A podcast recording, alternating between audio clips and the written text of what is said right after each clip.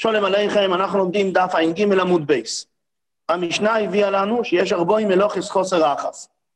אז פה כבר הזכרנו את זה כמה פעמים, אבל המקור הוא מתחיל בגמרא של, שלנו. מיניונו, למה לי? שואלת הגמרא, למה המשנה צריכה לכתוב גם את מספר המלאכות? מה, אנחנו לא יודעים לספור לבד? תכתוב, אלו המלאכות בשבת. למה צריך לכתוב את המספר? עומר רבי יחנון ללמד אותנו שאם אסון כולם בהלם אחד, אם הוא עשה את כל ה-39 מלאכות בהלם אחד, אז חייב על כל אחת ואחד. ללמד אותנו את הנקודה הזאת. ממשיכה הגמרא, הזורע והחוירש. שואלת הגמרא, מי החדים מקרב קרבי ברישא? כיוון שדבר ראשון חורשים, ואחרי שחורשים, אז עוברים. אז ממילא, ליטני חוירש, יכתוב דבר ראשון חוירש, ואדר ליטני זיירע, ורק אחר כך יכתוב את הזורע. מתרצת הגמרא, תנא בארץ ישראל קאי. התנא שכתב את המשנה, רבי, רבי יהודה הנוסה שכתב את המשנה, הוא היה בארץ ישראל. ובארץ ישראל דזרי ברישא, קודם מפזרים את הזרעים, ואדר קרבי. ורק אחר כך חורשים. למה? מסביר רש"י, מכיוון שבארץ ישראל האדמה היא קשה. ממילא אם אני אפזר את הזרעים, הם לא יתכסו באדמה, הם לא יתאחדו עם האדמה. לכן דבר ראשון מפזרים את הזרעים, ורק לאחר מכן חורשים. אז אם כן, יש לנו חידוש פה מאוד מאוד גדול.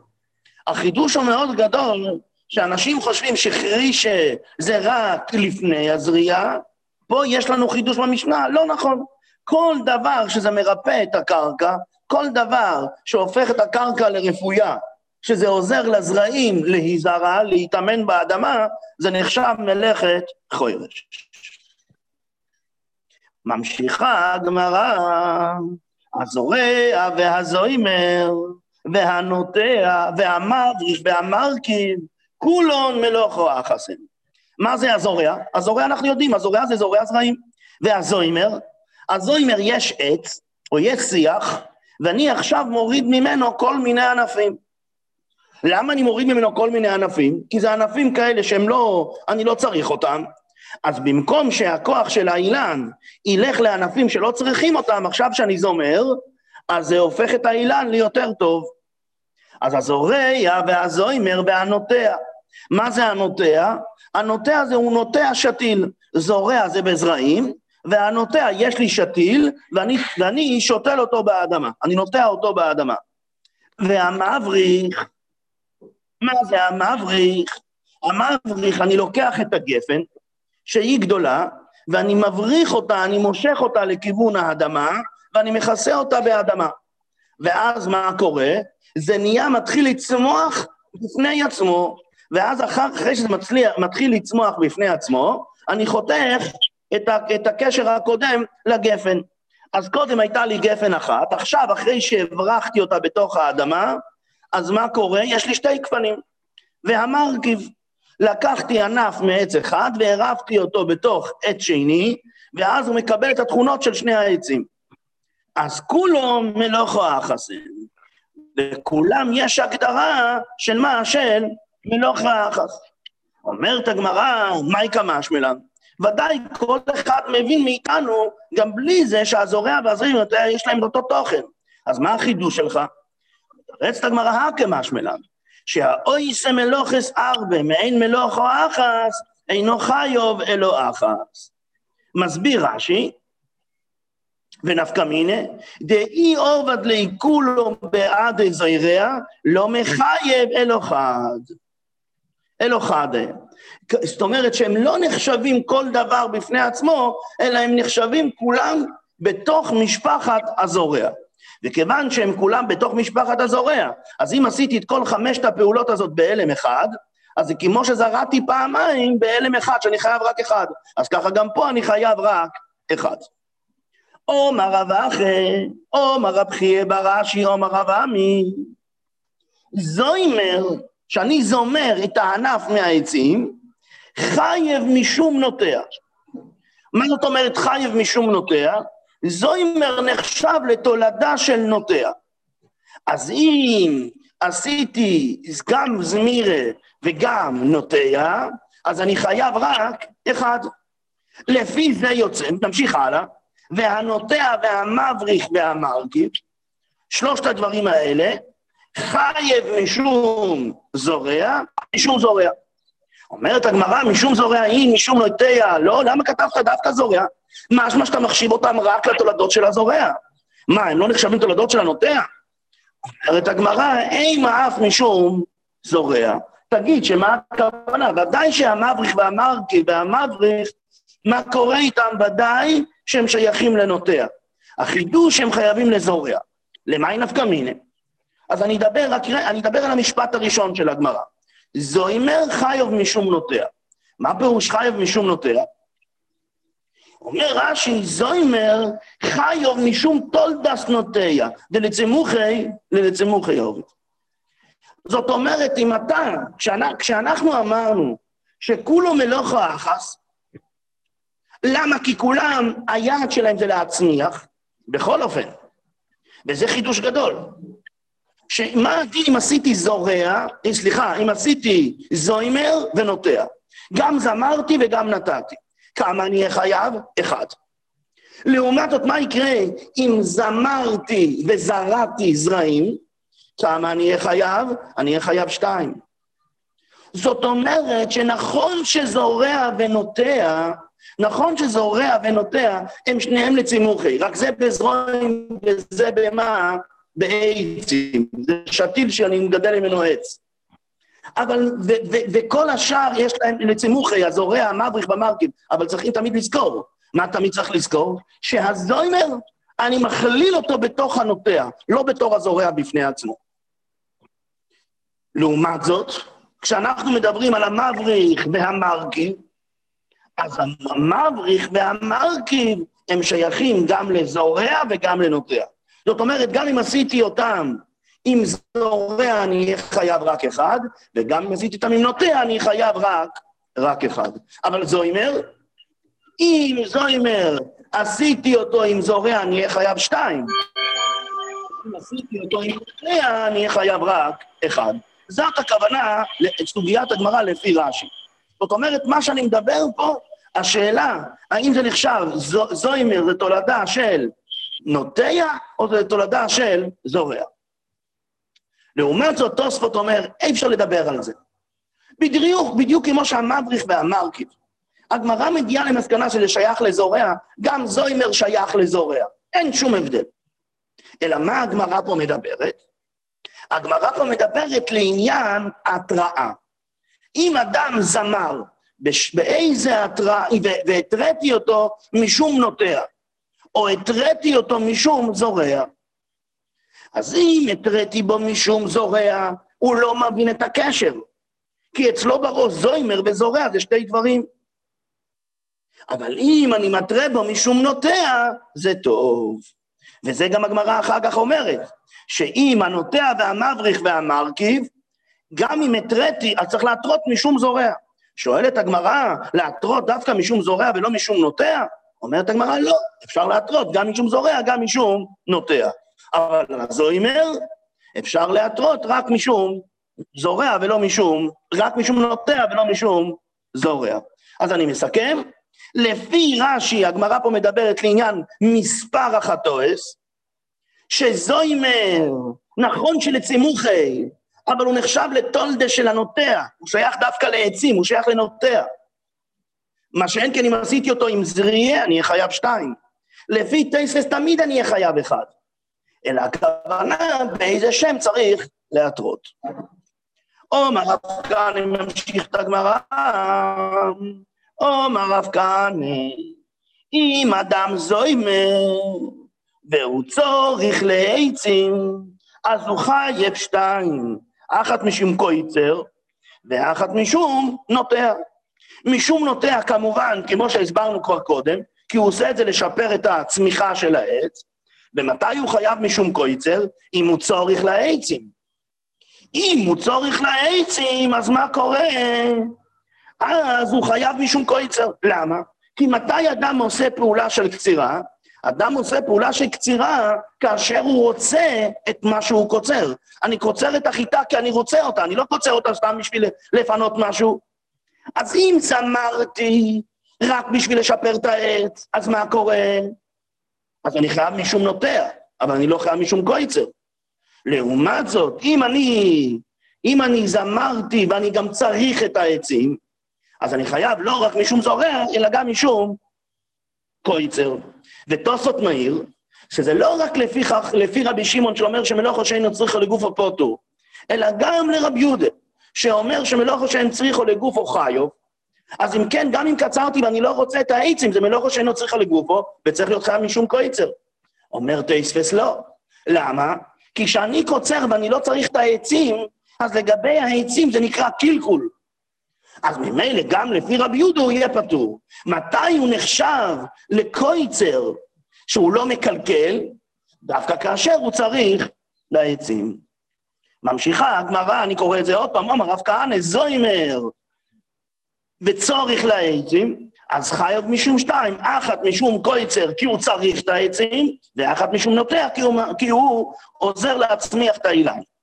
אומר רבי יויסר, איימן דקתר אספסטה, כן, אספסטה זה מזון לבהמות, זה שחת, וקוצרים אותו שלוש פעמים בשנה, הוא גדל וקוצרים, גדל וקוצרים, אז הוא חי עוד שתיים, אחת משום קויצר, כי הרי הוא צריך את זה לבהמות שלו, ואחת משום נוטע, כי עכשיו זה יצמח שוב פעם. עומר אביי, איימן דקנים סילקה, מי שמוציא את החותך טרדים מן המחובו, אבל מה הם חוזרים וגדלים? אז גם כן חייב שתיים, אחת משום קויצר, בגלל שהוא רוצה את הטרדים האלה לאכול אותם, ואחת משום זורע, כי זה לצימוכי הפעם הבאה. ממשיכה הגמרא, במשנה כתוב, והחוירש.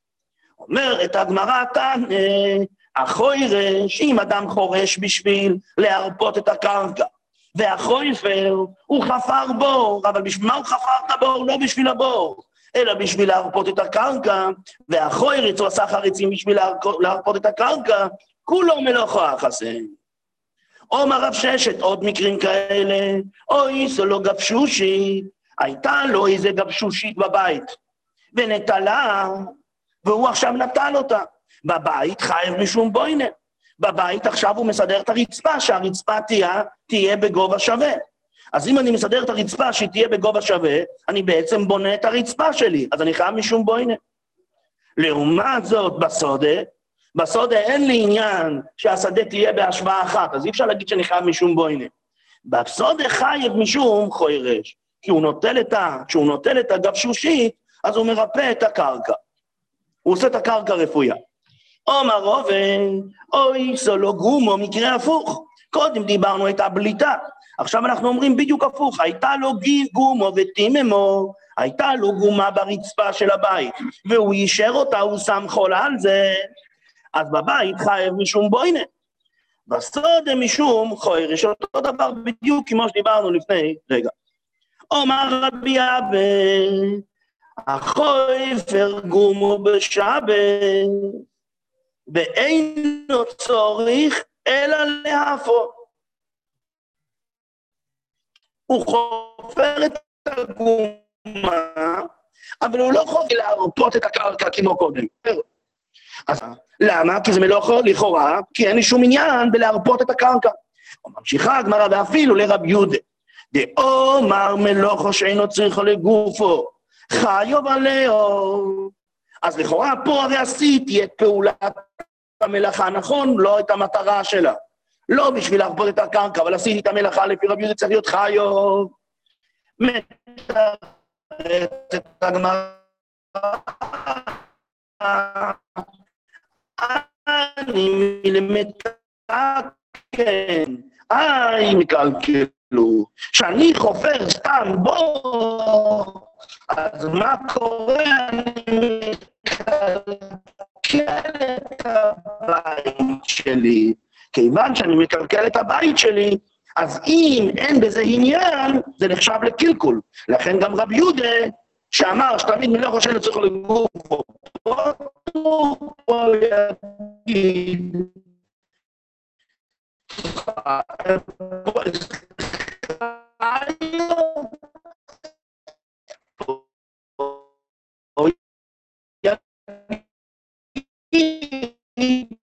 אותו. ממשיכה הגמרא והקויצר. תנא הקויצר, הקויצר זה בחיטה. מה זה הבוידה? הגוידה זה כלומר, איימן דשדה פיסא לדיקלה. ואיימן דשודה פיסא לדיקלה. הוא לקח את מה? את הפיסה הזאת, והוא זרק את זה על הדקל. ואז מה קורה? ועטר תמרי, ונפלו התמרים. אז חייב שתיים. אחת משום טוילש, מה זאת אומרת? הוא חייב משום טוילש כמו קויצר, כן? ואחס, כן, כי עכשיו זה נתלש, הפרי, התמר, נתלש מהעץ, ירד לאדמה. ואחס, זה מה שמעניין, ואחס משום מפרק. מה זה אחס משום מפרק? אז אומר רש"י, כמו שאני דש. מה אני עושה שאני דש? קודם החיטים, הגרעיני החיטה היו מעורבבים בתוך, היו גוש אחד יחד עם הפסולת, עם הכיסוי שלהם. כשאני דש, אני מפריד את החיטים מתוך הפסולת שלהם. זה מלאכת דש. אז ככה גם פה. קודם התמרים גדלים כל כולם במה? בתוך המכבדות. הם גדלים כגוש אחד על התמר, ועכשיו אני הפרדתי בין הפרי הזה לבין הפירות האחרים שהם נופלים למטה. אז ממילא יש פה תולדה של מה? תולדה של דש. רב אשי אומר, אין דרך תלי שבכך ואין דרך פריקה בכך. זה לא הדרך לתלוש על ידי שאני זורק אבנים. הדרך לתלוש זה ללכת ולקחת. הדרך לפרק זה לא שאני זורק אבנים, אלא הדרך, עוד פעם, זה לטפס ולקחת. רק נקודה אחת שתוספות מעיר, תוספות, רש"י אומר שזה תולדה דש, שואל טייספס, אנחנו יודעים של תולדה, של דש אנחנו עוברים רק אם זה דובור שגידולו מן הקרקע. והדבר הזה הוא לא גידולו מן הקרקע. אז אם ככה, איך יכול להיות שעוברים, על דש עוברים רק על דובור ש, שהם כן, שגידולו מן הקרקע. מפרק אנחנו אומרים גם לגבי החוילב. אם אדם חולב את הבהמה, אומרת הגמרא שחייבים על זה משום מפרק שהוא תולדה דדש. אז רואים אם כן שמפרק חייב להיות, הוא לא, הוא לא תולדה דדש. כי, מפרק, כי דש זה רק בגידולי קרקע.